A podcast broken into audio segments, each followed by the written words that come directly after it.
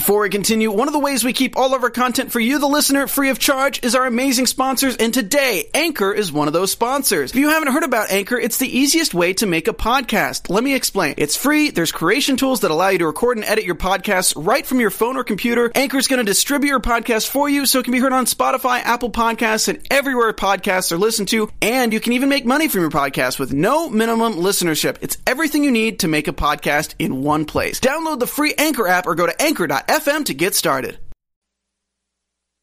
Welcome to the Popcorn Talk Network, for the online broadcast network that features movie discussion, news, and interviews. Press 1. Popcorn Talk. We talk movies. Let those who worship evil's might beware my power. Green Lantern's light. From the Popcorn Talk Network, the online broadcast network for movie talk, and the schmoes know, this is DC Movie News, bringing you the most up-to-date discussion and commentary within the DC Universe. Hello, DC and movie fans. Welcome to DC Movie News, also known as How Much Can Adam Gertler and Johnny LaQuasto Ogle Grown Men's Bodies Before It Gets Weird? I'm Adam Gertler. I'm Roxy Stryer. And I'm Johnny LaQuasto, and the question is, how many weeks in a row will we have a different intro for the show? None of us know. That was a surprise, too. Each time, keeping it special. Different. Oh, everybody's on their toes now. Yeah. That's how we like it. Exactly. Yep. We had a lot of Pez. So, welcome back. This is our third episode here where we're kind of just nailing it in every week. Every week, we're kind of getting it down more and more. We're getting new logos. We're Popcorn. We're Schmoes now. Look, we're here to bring you the DC movie news. That's what's important. Johnny LaQuasto is here. Roxy Stryer is here. I'm here. Speaking of logos, Adam. Yes. Brennan _ MD, BRENNEN _ MD, sent us another amazing logo. Brennan Drapeau. Yeah. He's the one who sent the Margot Robbie one last week. So you are so talented. Thank you. That's already our Twitter background. It's going to be our Facebook background. Just incredible. So, man, good work. We don't deserve it, but thank you. Speaking of that, all the fans really came out this week, though. Yeah. I really appreciate that design, but I appreciate everybody pitching in, tweeting us these questions, which are keeping our shows going until we finally have a movie. You guys have been awesome on YouTube, on iTunes, on the Twitter, on Facebook, everywhere. You're really coming out and showing love, so we appreciate it. It's true. Like, Adam, you mentioned it this week, on a week where there's not a ton of news that comes out, it's interacting with you that makes the show the show. Right, so. Exactly. And there was some news this week, and we'll get to that, but, a lot of questions. Some people have said, like, oh, there's no news, so this show is basically like the Inquirer of movie shows. And we're like, well, yeah. I saw you mean... a person. Well, yeah, exactly. A person. Wait, the Inquirer. Well, I mean, just like the idea that like a lot of what we're doing is speculation. We're fans. We're talking about what we want to see, what we could see. We don't have the answers. We're talking about what we want to see. That's the point of a show like this. Exactly. The Inquirer, that's a little unfair. We're not talking about a woman birthing a boy with a fish head. I mean, okay, now I just have to cross off item 7. Yeah, okay. So thank you. That's 1980s style. We're not the Inquirer. All right. Come on. Give us a break. Yeah, no. They'll give us a break. I like you guys a lot. Love, hate. Interaction is great. So let's start off with the actual news. Somebody stole a picture off the set of Batman v Superman and opens the possibility for yet another character that we hadn't heard about. A movie that is supposed to be about Batman and Superman, and it seems like a limitless supply of characters keep on introducing, and that is Kahina the Seer is rumored to be appearing in Batman v Superman. This is an ally of Aquaman, and the reason that we believe that to be true is because someone took this picture. So you might say, like, hey, if there's no Kahina in the movie, why would there need to be a Kahina double? And the answer is that there's probably a Kahina in the movie. The question is, though, that could be a simple Photoshop job. Someone could have just put Kahina double on the... We don't know. It could be that. All right, this is the Inquirer. Sorry, guys. Or, like... You saying an alien just landed in Ohio? No, I'm just saying, that, like, I don't know. Someone could just be like The Rock did. No, you're totally right. It totally could be. It could be Photoshop, or they could just be messing with us at this point, just playing little games. Okay, let's assume that Kahina is in the film. Right. What do you think about that? Do you think too many characters in the film? Are you happy to see that? We already know that we're going to see Aquaman, Jason Momoa in the film, so what are your thoughts? Well, we don't know how long she would be in the film for. So it could just be in passing. How can I judge if I actually want to see her in when it could just be one scene and she needed a double for that one scene? And it would make a little bit of sense because we already are going to see Aquaman. She's one of the main allies of Aquaman. She's killed by Black Manta in one of the stories, or the main story, I should say. Spoilers. So...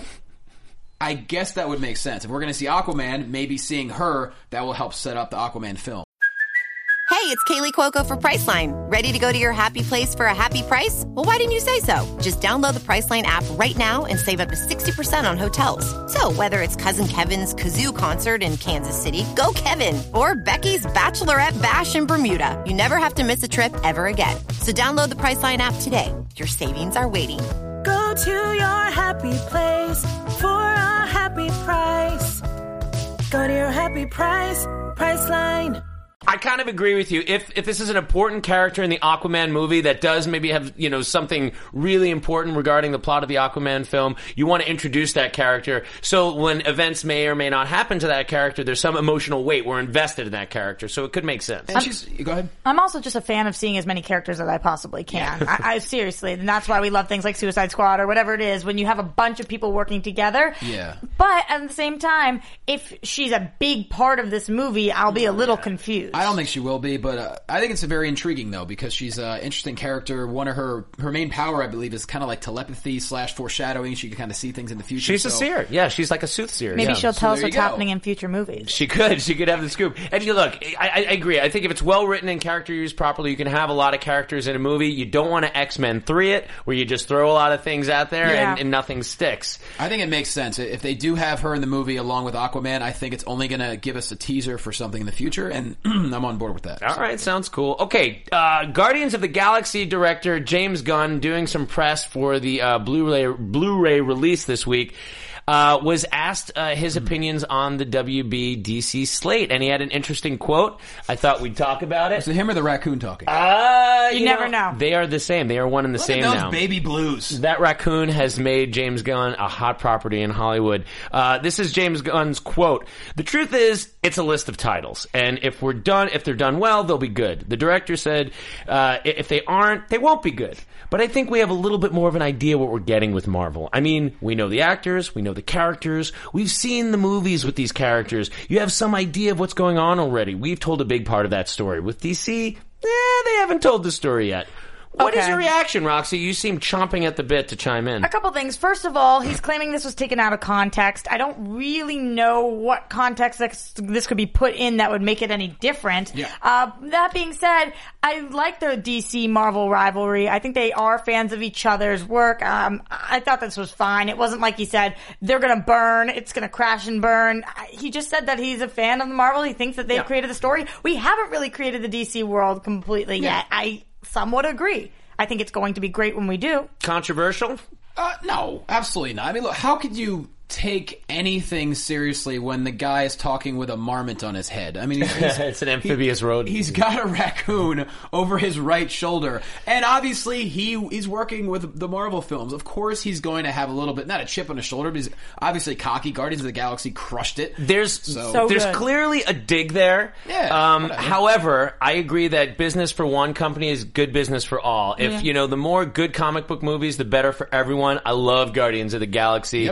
Yep. And the fact is, he's right. I mean, he could have said it a little bit more passively, like, well, I'm really hopeful, but it's true. It's a big, ambitious slate that Warner Brothers and DC have laid out, and you don't have the 5 or 6 movies to back it up, so with people chomping at the bit for more. There's a lot of pressure on Warner Brothers and DC right now. You never know. It says, with DC, they haven't told the story yet. The next line could have been, but I'm really excited for when they do. Yeah. He did actually add later that he did say he is a fan of the characters, and he's going to see them, and he can't wait for them to be good. He never says in this quote, and I troubles afoot, but the fact is, we still don't have a Kevin Feige at WB. Nobody is addressing the fans like Kevin Feige has. Yeah. Nobody has come out and said, hey, guys, our inspiration is the great, rich mythology of these comics, and that's what we're giving them to you. Nobody has addressed us via interviews or anywhere else, so please talk to us. And don't forget, Gunn may have a little bit of an ego to where, like, well, Guardians was amazing. I did amazing work. Maybe they're going to use some of my ideas with Suicide Squad, that kind of thing. Because the stories, I mean, you have a group of people coming together, a group of misfits. So he might see that on the slate and be like, all right, top that. I opened the biggest film of 2014 up till probably this weekend when Hunger Games comes out. I'm going to have a little bit of an ego, too. Yep. And you know what? It's well-deserved. Moving on to the next item. This is an exciting bit. It's not a huge piece of news. But Global News, a Canadian outlet, reported that Suicide Squad begins filming next year at Pinewood Studios in Toronto. Now, the film will reportedly shoot from mid-April of 2015 until August, which gives it a year of post-production. And we had a show, speaking of Brennan Drapeau's wonderful artwork, we had to bring that one up again. So badass. So Guardians shooting at Pinewood Studios, not the one in England, but in Canada. And so I imagine we're going to have a cast by early next year then. Oh yeah, I would. I think before. Yeah. I think it's going to be our Christmas present. I do. I'm hoping so. And honestly, this wasn't shocking news. Toronto. Okay, a lot of people film in Toronto. I'm going to keep screaming. We're going to keep using this podcast as a pedestal to rail against the gods to give us something. Give us some Christmas love. If we talk to them, they will talk back. I think so. I mean, I think Margot Robbie's probably a shoo-in. Yeah. But are you excited about the fact that it's going to start shooting? I mean, does that make it feel more tangible and real to you? I mean, absolutely. But it also makes me more anxious about it. You know, when I know they're shooting, I'm like, okay, leak something. Somebody steal something. Do something. There'll be plenty leaked. I think. I mean, look, I kind of agree with you. I think that too much is leaked these days from the movies. Like, I still want to be surprised about this stuff. So even when I'm saying I want to know the cast, I do like the. I have this sort of romantic idea that they know exactly what they're doing and they're controlling how the information comes out, and I really want to believe that that's the case. Are you kidding me? Absolutely. I think they know exactly. I think that at this point they know who they want to cast. It's just a matter of strategically dropping these little or who is cast. If they're shooting, they have the cast. Yeah, right. Absolutely. I working on contracts, but yeah. Yeah, maybe some finalizing some things. There have been rumors. I mean, like, people flying, off the rails about, like, the Joker shouldn't be even in it. We've already talked on this podcast before about the Joker could be in it in a number of different ways. You have no idea how they're going to use the characters until we see the film. On that, though, I actually saw, we were talking about Jared Leto being Joker potentially, but I saw tweets this week about maybe having Jake Gyllenhaal. After seeing Nightcrawler, people were saying that he would do a really great job, and I started thinking about that. I actually think Tony Moore was the one who tweeted that, and I thought that it was a really great idea. Yeah. I think DC probably started those rumors to help edge the contracts with Leto, So you got to be like, hey, if you don't want to sign with us, dude, we got someone else. We got Gyllenhaal. We got Jake or Maggie. We'll get them both. We'll make them Joker and Harley Quinn just to add an extra level of creepiness. Or Joker and Joker's daughter. A little bit even creepier than that. I don't know if I want to see Maggie Gyllenhaal in another superhero movie. I don't know.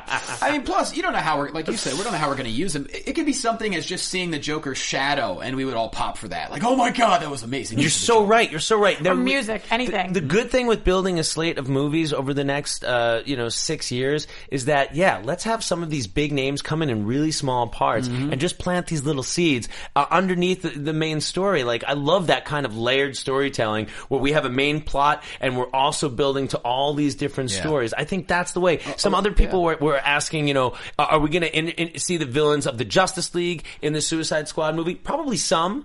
I mean, when you have the advantage to have part of a film in an Arkham or a Blackgate, you're always going to see, every time you walk past a prison cell, you get a little nugget there. Right. Yeah. A lot of times, less is more. It's like we're watching Man of Steel, and you get to see like the Wayne Enterprises and like the Luthor Corp and everything. Like, but you have to look for it, and it's easy to miss. I love that kind of stuff. I love being able to watch back and be like, oh, okay. Like in the Hulk movie, when you for a glimpse, you see Captain America falling in the avalanche. That is, you have to look so closely. That's like the magic eye with me. I've tried to see Captain America 1,000 times, staring at the thing. I'm like the dude in Mallrats, and I'm like, why can't I see him? You have to pause at the exact perfect moment, and it's almost impossible. I get a shaky pause. I agree, though. I think the Easter eggs are amazing that they drop for us, and the fact that we know where we're going makes it so much easier to drop those hints. We have already seen what we're doing until 2020, so it's like, if they have a destination, then you'll be ready to drive by that time, if I'm not mistaken. So now you'll be a full-grown adult. We're actually legal. You'll be legal. We're gonna take it down a little bit, folks. We're gonna get a little. Thanksgiving is next week. We're gonna get a little sentimental. We're gonna bring it in. We're gonna show you something that's gonna warm your cockles. If you have a human soul. Then this is going to be really touching. We debated about whether to show this because it's kind of heavy, but it's awesome, and it is the holiday season, so we want to show this to you. And I don't think everyone's seen it. So, I think it's important for people to see. Filmmaker Brett Culp has been working on a documentary called Legends of the Night. It's finally out on DVD, and I received the trailer in my inbox, because like when you do like Comic Con as press, they always send you a lot of things about like, press kind of stuff. And I had heard part of the story about like, the Bat Kid and the San Diego and all that. And I didn't really understand the full context of the film. And then I got to watch this trailer, and I was bawling like a baby. So I'll take a minute and, or three and take a look at this trailer for Brett Culp's new film, Legends of the Night.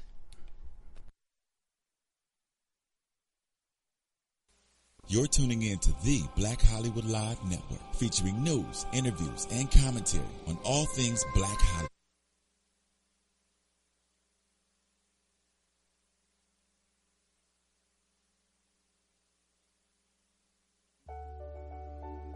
She told me immediately, you need to take Kai to the doctor. He's got leukemia. For the next 6 months, we were in the hospital, probably 5 months. He would identify himself to the nurses as Batman. So he took that strength, that courage that Batman has, and he related it to himself. When Bruce Wayne was a boy, he saw his parents murdered before his eyes. In the belief that one person can make a difference, Bruce Wayne became the Batman. He became a legend. I am driven by those impressions that I formed as a 3-year-old, as a 4-year-old. And that was watching Batman and reading Batman comic books. He's able to take this tragedy and make it the source of his great power. This character is in the consciousness of so many people. Every kid who loved Batman, they'll tell you the same thing. He was human, that he had no superpowers. Every kid identified with him. They're stories, but they had a power that was much greater than the four-color inks that made up the story. When we read his stories, when we see him in the movies, we see part of ourselves. Not only who we are, but who we could be.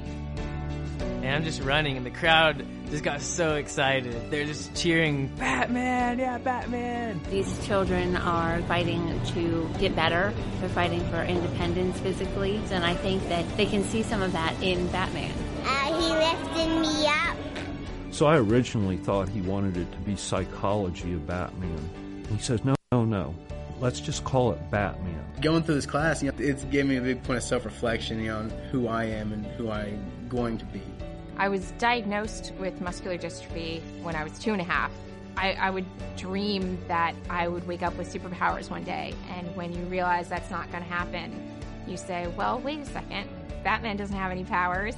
He does it just fine. Every single studio in Hollywood turned me down and said it was awful and said I was crazy. They said, Michael, you can't make serious comic book movies. It's not done. I brought comic books into sessions, and all these young people were so gravitated towards it. It helps people who aren't comfortable with therapy become comfortable with therapy. Kai's wish was to be in a Batman movie. There was no doubt in his mind that he was solving crime, that he was helping people, that he was making a difference.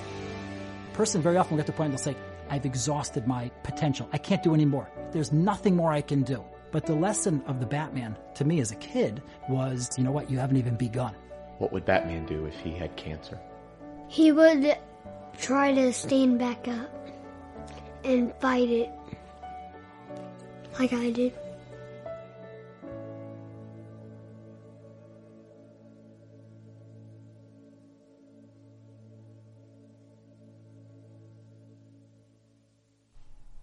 Yeah, pretty awesome stuff. Yeah. Visit the website, www.wearebatman.com, and you can visit the iTunes store right there and download that film. Yeah. You know what I think is so unbelievable is that when you're creating these characters, you don't realize the effects that they can actually have on somebody's life. Mm-hmm. Like their actual life, their real life. This is a character that's 75 years old. So clearly it's still at the forefront of the cultural, mainstream consciousness. Everybody is aware, and he's so well loved.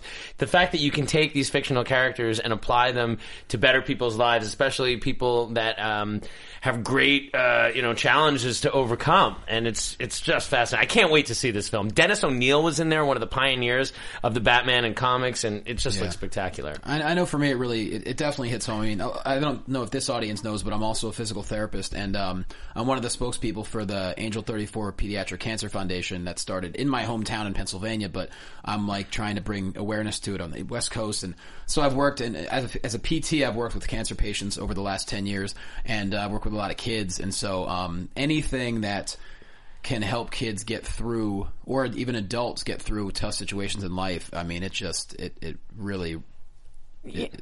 can't even...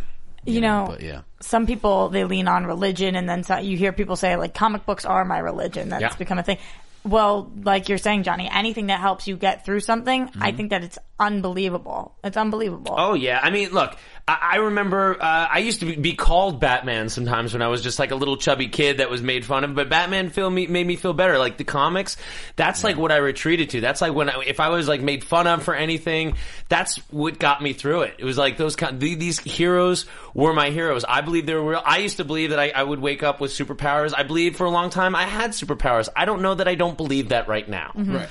But I mean, I love it. You know, and we take a lot of things for granted in our lives, and when you don't realize how tough it is to go through situations like that till you see it up close, and it really puts life in perspective. And so, a video like this, if it can provide awareness, just in the back of your mind, just to be able to, anything you can do to volunteer your time or your money, or just be able to help any situation like that, It's hugely helpful. And so that was our sort of sappy, emotional Thanksgiving holiday segment. We'll move on to more upbeat things and talk about movies. Your questions. We apologize if that was a bummer to you. Then you have no soul. So we're going to do a lot of questions now from Twitter, YouTube, Facebook, wherever. We've compiled them. We've put them into an order. Hopefully we're going to get through them all. Roxy, why don't you start us off? What do we got? Okay, so this is from at Movie Buff with 4 O's. Yep. Donovan Hunter.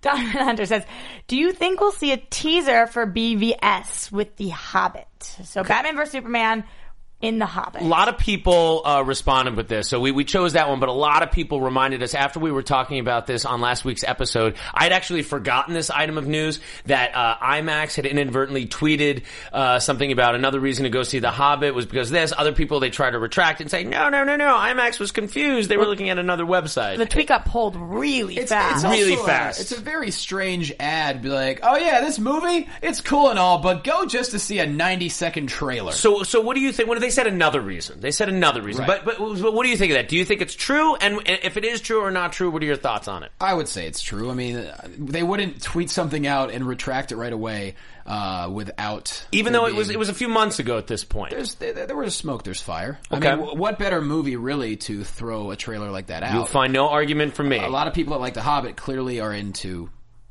this stuff too. So. Yeah. I'm thinking I'm going to be really disappointed if I go see The Hobbit and there isn't a teaser. Okay, so after thinking about this, I even responded to some people on Twitter, I totally was in the camp that we are definitely going to see something. And let it be just that quick teaser from Comic Con. But here's something that kind of came out today and yesterday, is that there are strong rumors that during that same Hobbit film that Disney is going to debut the teaser for Star Wars The Force Awakens Episode 7. Now, if that's true, what are the odds that you would get a teaser for both of these films before The Hobbit? And then, wouldn't WB, that is putting out the Hobbit movie, be really pissed at Disney for stealing their thunder and making it about Star Wars 2? So now Warner Brothers DC doesn't just have to, like, you know, beat Marvel for news, but now they got, like, Star Wars coming on one side and DC coming on the other. Warner Brothers is like, Harry Potter, get over here, I need backup. Well, my question is, how does that work? Would they get into a bidding war, or would they just... No, I mean, it's Warner Brothers film, so I don't know that one film company can necessarily... have a monopoly on... can stop them from attaching a trailer. I don't know how that works. I just think it would be really funny. It kind of reminds me of when Batman v Superman was opening at the same time as Captain America 3. So what do you do? I don't know. Have the best day of previews of all time. There are so many places to drop a preview that I just think it's completely unnecessary to drop both of them in the same place. Does it make it just awesome, or does it take away from one? Does Star Wars then... who trumps? Let's be honest, though. Most people are going to see both anyway. True. Oh, it's not that most people won't see both. I just think that they're so exciting. I'd rather spread out my good news through the weeks.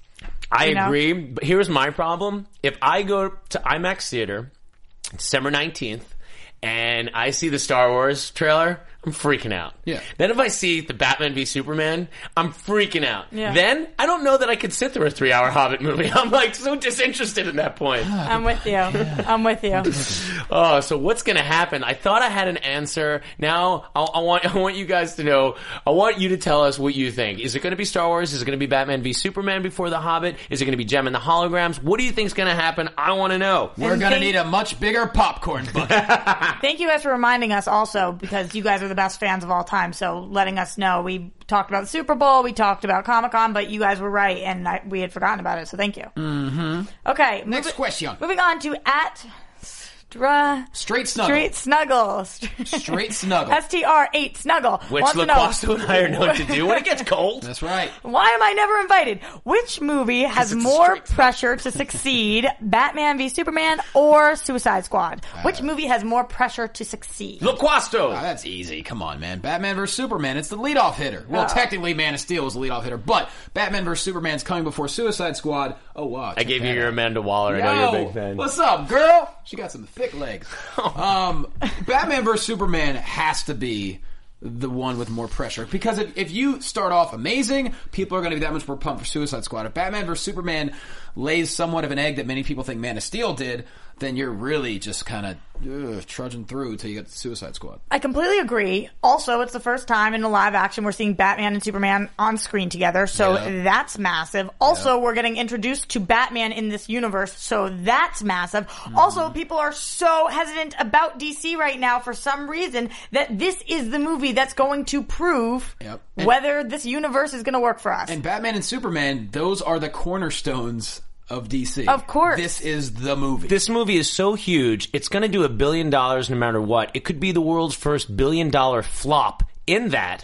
It could make its money, and if people aren't happy with it and they lose faith for the rest of the slate, they got a real problem on their hands. Right. So everyone's going to see Batman v Superman. It's critic-proof, whatever. But if the movie's not great, are they going to line up to come to the next thing? The reason people came to Guardians of the Galaxy is because Marvel, the brand, became the star. Yeah, they trusted. Exactly. People were like, I don't know these things, but I didn't really know Iron Man either. I just like these movies. And then word of mouth, because it was so good, that's when it became. It's like, exactly. All right. So what new flavor Ben and Jerry's has? I'm eating it. It's very similar to the Marvel. Really? You're a big already Ben trust them. You know it's going to be great. Is there a new flavor? No, I have no idea. Okay, I'm eating it though. Here's a good question: what would the Batman v Superman Ben and Jerry's flavor be? Jesus. Definitely got to be some sort of Rocky Road. That. Think about it over the week. Let us know. And we know I do a little cooking. We will if we get a really good Batman v Superman ice cream flavor. Let's not call it Ben and Jerry's. We'll make it. You can make ice cream? Absolutely. And sausage. You're a lot of talk right now. I can make anything. Okay, moving on. So this is from Brian Fernandez, and his Twitter handle is @brfernandez07. That's right. Says, which movie from the DC slate will be second in line to gross at least $250 million or higher behind Batman v Superman? Mm-hmm. Adam, go. Okay. Now here's I brought in some statistics about movies, DC movies, what they've grossed. So the first one to gross domestically $250 million was the 1989 Batman film. Mm-hmm. Man of Steel grossed $291 million in the U.S. It cost $225 million to make. Worldwide, Man of Steel made $668 million. I love you hitting us with the stats. Yeah. So The Dark Knight, just by comparison, made $450 million. Batman Begins made $206 million domestic. So the Christopher Nolan trilogy kind of kept going up and up. Dark Knight Rises made a little bit less. Dark Knight Rises was $448, and The Dark Knight was $534 million domestic. That was $1 billion worldwide. My point in all this is, after Batman v Superman, it pretty much has to be Suicide Squad. Yeah.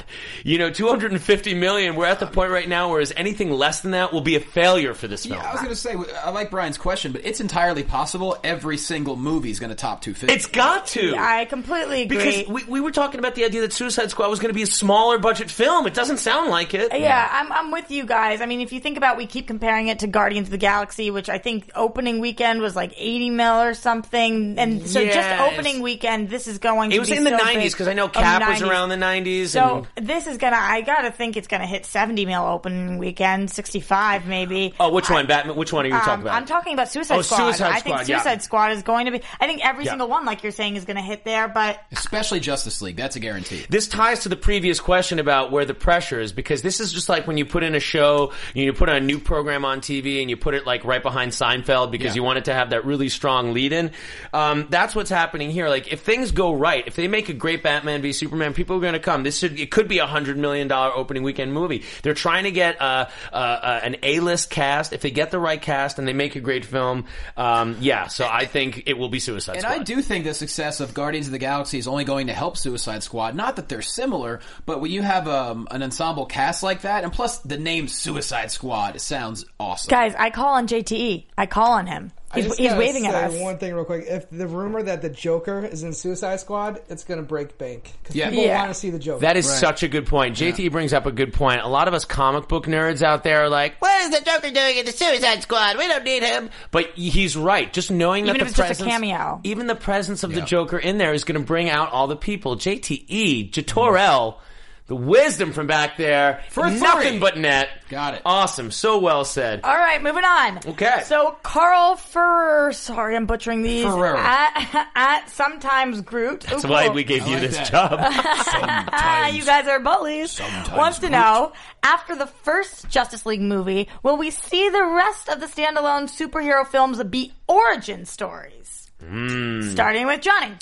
I say absolutely. I like stories being told to me from the beginning. I understand if some people don't, but I really enjoy films that kind of say, okay, this is why you're going to want to invest in the rest of this film. That's what I'm into. Okay. I think that... I think in some cases, yes. In most cases, yes. And I think in some cases, no. I like the idea of like maybe we pick up in the Justice League and we're in a common timeline. And then when you go into the origin films, it breaks off into different timelines, such as what we've heard with the Wonder Woman. Like, I want to see Wonder Woman in the present. I don't want to have to get her origin before I see her, up to speed. So I kind of like, even though I'm not a huge prequel person, telling an early adventure of this character actually could be a great story. Yeah. Especially for The Flash, Aquaman, people that we haven't seen in the live action world. Never seen him in a movie. Right. We have to go with the origin stories. I don't think that they're going to do Batman as the origin story. Not. No. Especially considering we know that it was leaked that in Batman v Superman, they showed his parents, the passing of his parents. They're not going to re-show that. So I think some of them will be, some of them won't be. Yeah, Cyborg, I think you're going to get Cyborg's origin, but you might get Cyborg's origin in Batman v Superman. Maybe. So we know that Victor Stone is a student, whether he's going to be a scientist, however they're going to play this character, he's going to, at some point, get into an accident. Right. He's going to become Cyborg. And then, he's going to have his own adventure. So his story is so interesting, though. Like, we want to see that. But I think we will, though. I think we will. It's just a question of will they show him as already being Cyborg in Batman v Superman, which seems highly unlikely. So then you either show, maybe he's just Victor Stone in Batman v Superman. Maybe there's no Cyborg, and maybe Cyborg's in the Justice League, and then we go back and tell his origin. Well, what if it sets up, maybe the accident happens at some point during Batman v Superman. That's we don't what see I think. The outcome of that accident, and then it leads into Suicide Squad or whatever. You just made me think, what if it already happened during Man of Steel? What do you mean it already happened? Throws the pen. We've seen Man of Steel. What the hell are you talking about? Well, there's a lot of destruction in Man of Steel. We weren't in every corner of what was going on during Man of Steel. You don't know that. What if we flashed during the timeline, and that's happening then? That's true. That whole city got completely what if we go back to then? Decimated in Man of Steel. Why does JT disagree? JTE, what do you have to say on this? Please. I just think that theory is ridiculous. What? They're not going to just throw that in there. It's going to be... They're going to focus on it entirely. They're not just going to be like, oh, he was in a building that crashed. No. They could take us in. They could show us the story, but it just might show. Just think about it. If they're showing you timeline-wise, and you see, like, outside the lab, they're trying to batten down the hatches. We have very sensitive experiments that, like, Combustible elements. Combustible elements. Like, things are about to go red. It's about to be like the China Syndrome. And then, like, you see, Zod and Superman fighting in the background. No, but he's cameoed to be in the new Batman v Superman. Right, I'm saying that scene happens in Batman v Superman. Yeah. As a flashback. Like Peter Griffin and the chicken fighting. I thought you were bringing back to Man of Steel. Well, I was, but the events of Man of Steel are clearly going to be playing into Batman v Superman. Timeline the destruction of Metropolis is going to be a major factor in moving the events forward. Yeah, it could be. This is going to be the events. I believe that the destruction of Metropolis and Man of Steel is what's going to cause, you know, Batman to v Superman. Okay, we have so many amazing questions. Okay, moving on. Move on. We're switching over to YouTube from Simon BT, who wants to know, who wins a fight in New 52 world, also the movie world, Superman or Wonder Woman? Roxy, go. Guys, I'm a woman lover. I'm saying Wonder Woman. Here's why. We're all women lovers. Look at that picture. Here's why I'm saying Wonder Woman. I think that Superman has proven himself to be a little naive in some ways. And in the New 52, we know that they're lovers. And I think that that could get to his head. And all she needs is some kryptonite. And he is kaboom. And we all know women do have superior intellect. Yes, it's very true. So what do you think? I was really interested in LaQuasto's Imperium because he has a lot of wrestling background. And you know how fights happen and that kind of the legend and rivalries and power sets. So I want to know, like, from a wrestling point of view, what do you think of this battle? To follow up Roxy's point, the edge in ring psychology, if you will, absolutely goes to Wonder Woman. What? I'm not saying she's going to win the fight. But she absolutely has the ring psychology advantage over Superman. Like you said, if they are in somewhat of a relationship, she's already on top. The woman always is thinking way ahead of the guy, and they can always think, you know, just completely in different avenues than the guy can. Do you hear that? The woman's always on top. We're gonna let that moment drop for a second. Not necessarily always, but you get what I'm saying. I don't know. I don't want to choose a winner here. I'm just saying if we're going from a wrestling perspective, right from the top, the mental edge is going to have to be Wonder Woman. All right. Well, look, I think she's clearly doing a lot of squats. I think ultimately, Superman is way more powerful. Yes. But I think a good point is that Wonder Woman in this mythology is going to be the daughter of Zeus. She's a Greek goddess. She's a demigod, and she's also been trained as a warrior princess. So even though we're still at the beginning of Superman's mythology here, even with all his skills, you got to think at hand-to-hand combat.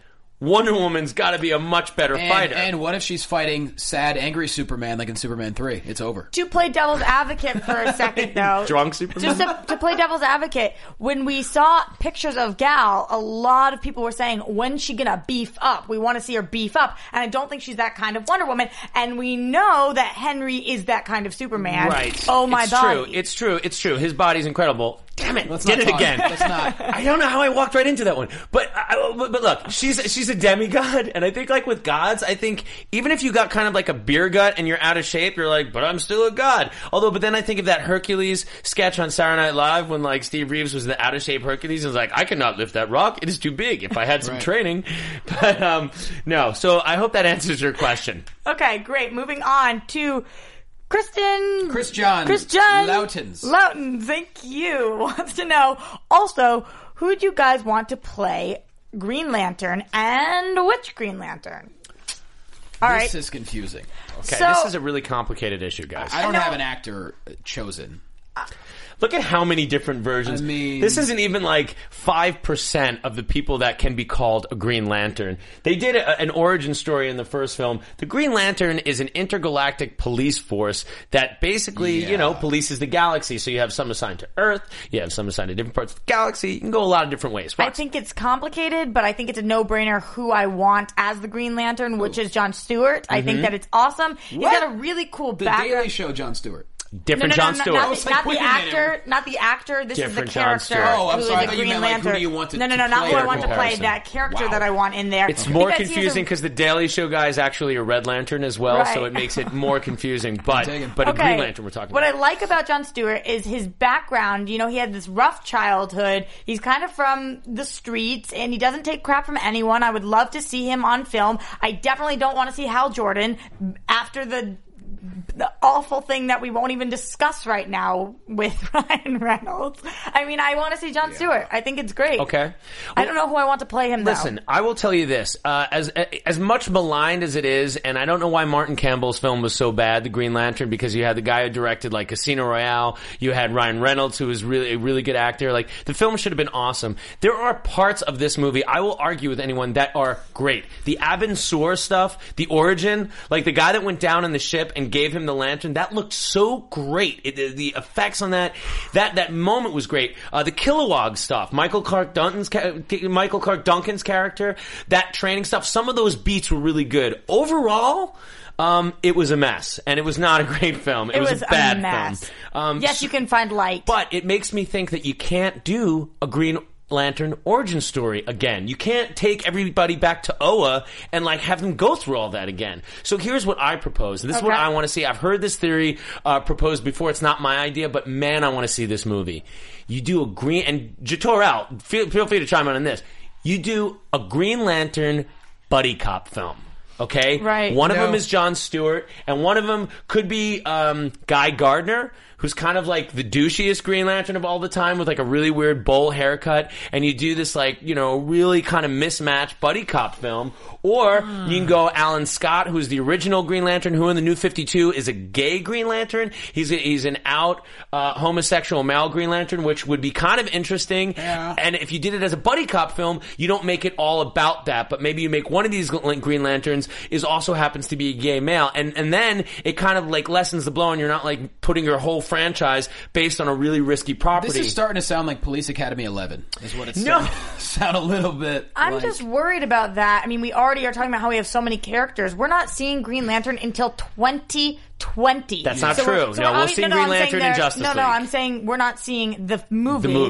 So we're going to actually have to see these acters in the Justice League. Are we going to see both of them then? Right. Are they only going to have one in there and then he ends up buddying up? You could see the core. I mean, if the threat in Justice League is intergalactic, you could see many members of the Corps. You don't got to just see one Green Lantern. You don't think that's going to be confusing for Justice League, us to have two Green Lanterns? There could be 100 Green Lanterns. You could see Darkseid take out a whole squadron of Lanterns, and that's what establishes a threat of a more intergalactic proportion than wiping out many Lanterns. I think by 2020, people would have long, thankfully, forgotten about the Ryan Reynolds Green Lantern film. Mm-hmm. I don't think they necessarily have to worry about kind of tiptoeing around that. So you want to see Hal Jordan again then? I'd be okay with it. Okay. Well, look, Hal Jordan was the guy I grew up with. It was, Super Friends. You always think it's that you're straight up first Green Lantern. I think let's move on. I think Jon Stewart was so popular in the animated series that it's a great character. And I think whatever actors you're looking at to play Luke Cage, Power Man for Netflix, I think that number one guy, DC should steal him. Well, who are you thinking? Do you have any ideas? I don't have the names. I have these names on the tip of my tongue. I was looking at some of the actors. There's one of the guys we're looking at, Michael Church or something like that. I can't remember the name. Okay, but this guy was he had the Van Dyke. He was bald, black, huge guy. And for John's name. Well, you got the name? Mike Colter. Mike Colter. JT. Look at this guy, Mike Colter. If he doesn't look like Jon Stewart, I don't want to be a bandwagon guy and be it should be Idris Elba because he should play every role, but you need a guy that's got weight, that has real acting chops to play a Jon Stewart, and I think that's the character we want to see. Okay, we're moving on. I want to talk Aquaman. Yep, okay. All right, great. So, Chris Sanchez at Avatar Jedi wants to know, you think they'll go... There he is. That's a handsome man. You think they'll go the New 52 route with Aquaman, or will he already be king? Okay. We know Aquaman's going to be in Batman v Superman. Right. So here's one way you could go with this, and this is how I was kind of thinking that he is already king in Batman v Superman, and then maybe for his origin story, we take it back. And by the way, I don't know if we've really talked about, I know you and I are kind of on the same page. Favorite piece of casting, possibly? Yes, I think it's absolutely the best. Because I think he's unbelievable. Since Game of Thrones, I wanted this guy to break out so bad. He's so great. He's just fire. And they put him in that god-awful Conan movie. Mm-hmm. Oh, he did not crush his enemies, see them driven before you, and listen to the lamentations of their women. There was none of that good stuff. Right, but to answer this specific question, so I think that we are trying to incorporate the New 52 because everybody's loving New 52, so they're trying to go there with it. But he looks like a king.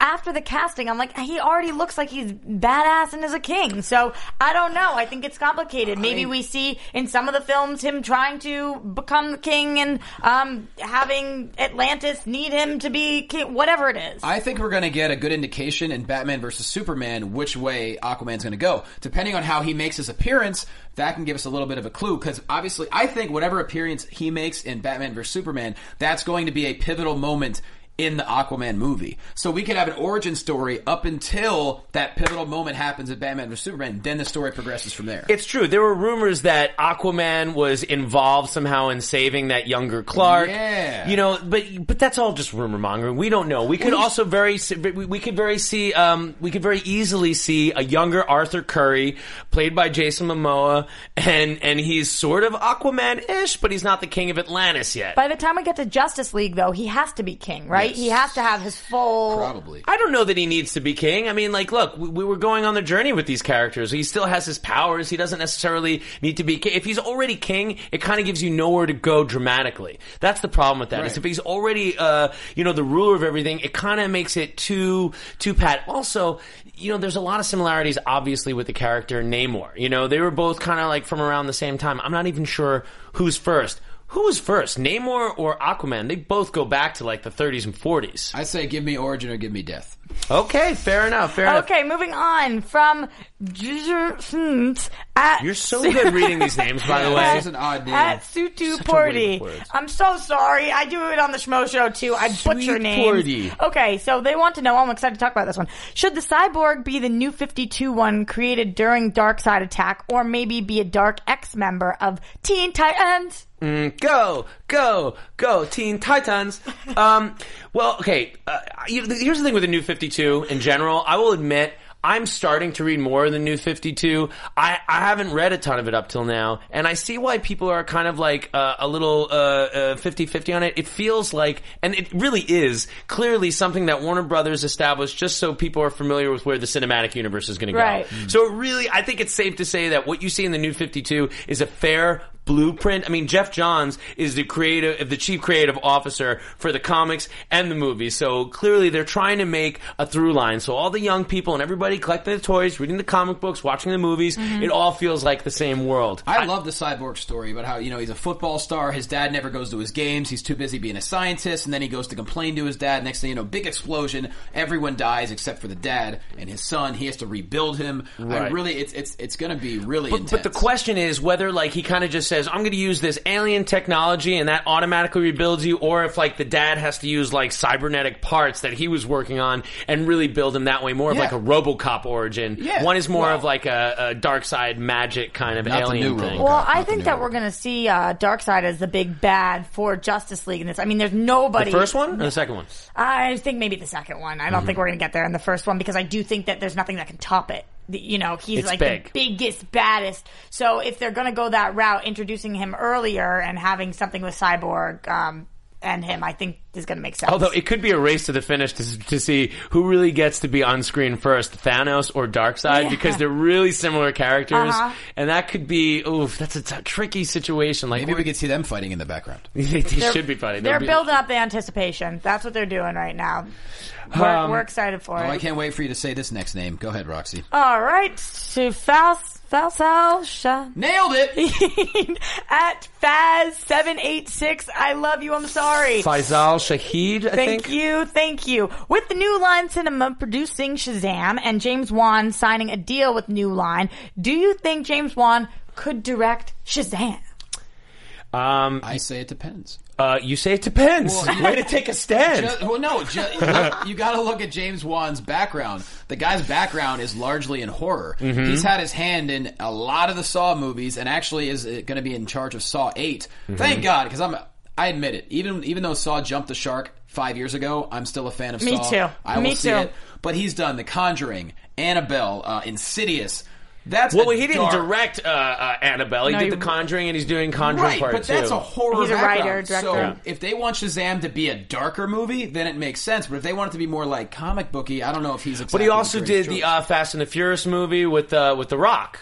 And I think that's where a lot of this, the rumor comes from, is like he's worked with The Rock. New Line wants to sign him for this major contract. If they want him to do this, they want him to do The Conjuring 2, and then what's this big project? Why are they trying to sign him? Right. And when this, for New Line, New Line has kind of made a thing in horror, but like this would be a huge, huge property. That's my question. If it isn't for this, then what is it for? Yeah, so I could see it happening. I'm not saying he's a shoo-in. We don't know enough. We talked about last week with The Rock talking about Shazam. We don't know what's going to go on in the movie. So, like you're saying, Johnny, if it is darker, it's one way, but imagine if this is some light thing that you don't want to see. It's not that. It's okay. And this is the thing is, it's not that I don't want to see humor and different tonality with Shazam. It's just that I want to see whatever world it establishes that it sticks to the rules of that world. And that's it. That's all it means. It just means like you come up with a thematic tone and you're loyal to it. That's what Marvel does well with, like, you know, Winter Soldier and Guardians of the Galaxy are very different tonally, but they are true to their tone. Yep. And that's all I want Shazam to be. And I also, this week, and I could change next week, I believe that Shazam is going to be in the DCU because I can't believe that you announce Rock this early and don't use him. True. And I believe, and you really tricked me. No, you convinced me with the swerving and all the wrestling talk. I think that, it's smart. I think that's the way to go. I mean, I do think it will be James Wan. I'm putting my foot down. I think it's going to be The Rock is a very persuasive man. He knows exactly what he's doing, and just about anything he does, he's literally, so for him to throw a swerve, it wouldn't surprise me at all. And so I'm just saying, going back to the pro wrestling thing, it wouldn't surprise me if he did that. How many more do I have time for? One or two. We got about 5 more minutes. Don't forget, now we get plenty more next week. So that's right. We have lots of show. Next week, by the way, it is Thanksgiving, so I think we might see a different style show. We might do another kind of like Marvel, DC crossover kind of thing. We might not all be here. We might do like an hour where we talk about our favorite like Marvel-related films of all time, and then on the DC show, we might talk about some of our favorite DC-related movies of all time. You'll be here in spirit. Are we putting it up Thanksgiving morning, Wednesday night? Probably, yeah. It'll probably go out Wednesday night. So the kind of movies that would be good to watch along the holidays. So tweet us some of your favorite all-time comic book, holiday-ish kind of films. And our Facebook page, guys. Facebook page. Click like. # DC Movie News, always. Okay, great. I'm going to skip over then to YouTube to get somebody we haven't heard from yet, which is Eric Slabby, who wants to... Oh, Slabby. Wants to know, 2 quick questions. If you could be any DC character, good or bad, who would you be? And is there any DC movie that DC could announce that you wouldn't be super excited for? You had to ask the question I didn't even see. Damn it. I did highlight the other one. That's okay. Here's the thing, though. You can answer this. If you could be any DC character, who would you be? I mean... No.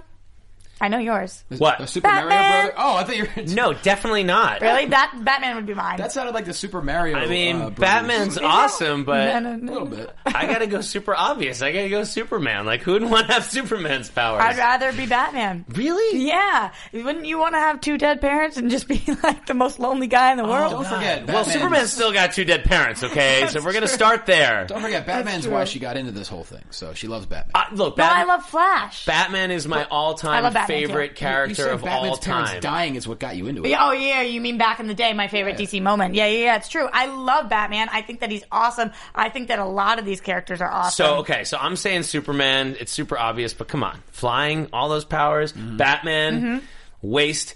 Just go training. Just go to the Himalayas and start training. You don't need to waste your wish on that. What do you say about Plasto? I'm being Aquaman. I'm judging you. I'm Aquaman. I love the beach, man.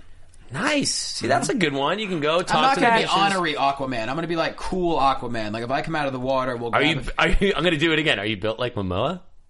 Oh, so good. Would you hang out with me, dude? I don't want to show up. Guys, what about the second part of the question? Is there any DC movie that DC could announce that you wouldn't be super excited for? I think the answer is no. No, I mean, come on. I think I'd be excited no matter what they say. No, I'm sure there are some Swamp Thing. No, I'd be very excited. I was going to say something like, oh, Hawk and Dove, but no, Hawk and Dove would be great. I guess if they announced Green Lantern 2 starring Ryan Reynolds. GCPD. Okay. Okay. We're moving on. Do we have time for one more? I think that's done. We're done. Yeah, no. What? Yes. All right. Let's wrap it up. We have some more questions. We'll keep rolling. Yeah. We have other questions we'll get to in future weeks, guys. Keep the questions coming. Keep them coming. Thanks for being so patient. Thanks for hanging out with us. We hope you liked the show. All that good stuff. We'll see you next time on our special Thanksgiving episode. Once again, my name is Adam Gertler. You can find me on Twitter and Instagram at Adam Gertler. I'm Roxy Stryer. You can find me at Roxy Stryer. Johnny LaQuasto at J Quasto. All right. We'll see you next time.